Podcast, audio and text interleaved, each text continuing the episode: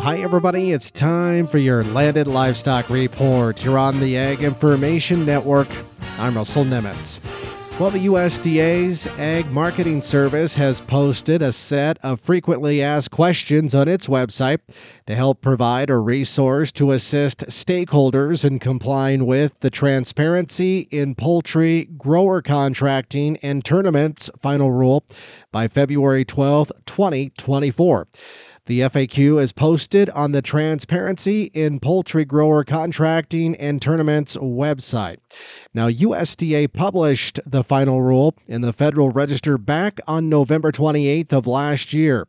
The final rule, published under the Packers and Stockyards Act, requires live poultry dealers typically large processing companies, to provide poultry growers with whom they contract to raise birds key information about terms of their agreements.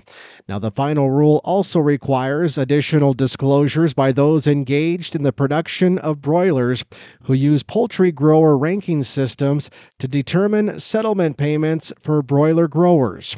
More information about the final rule is available on the Transparency in Poultry Grower Contracting and Tournaments website. Again, some very important and useful information. For the Ag Information Network, I'm Russell Nemetz.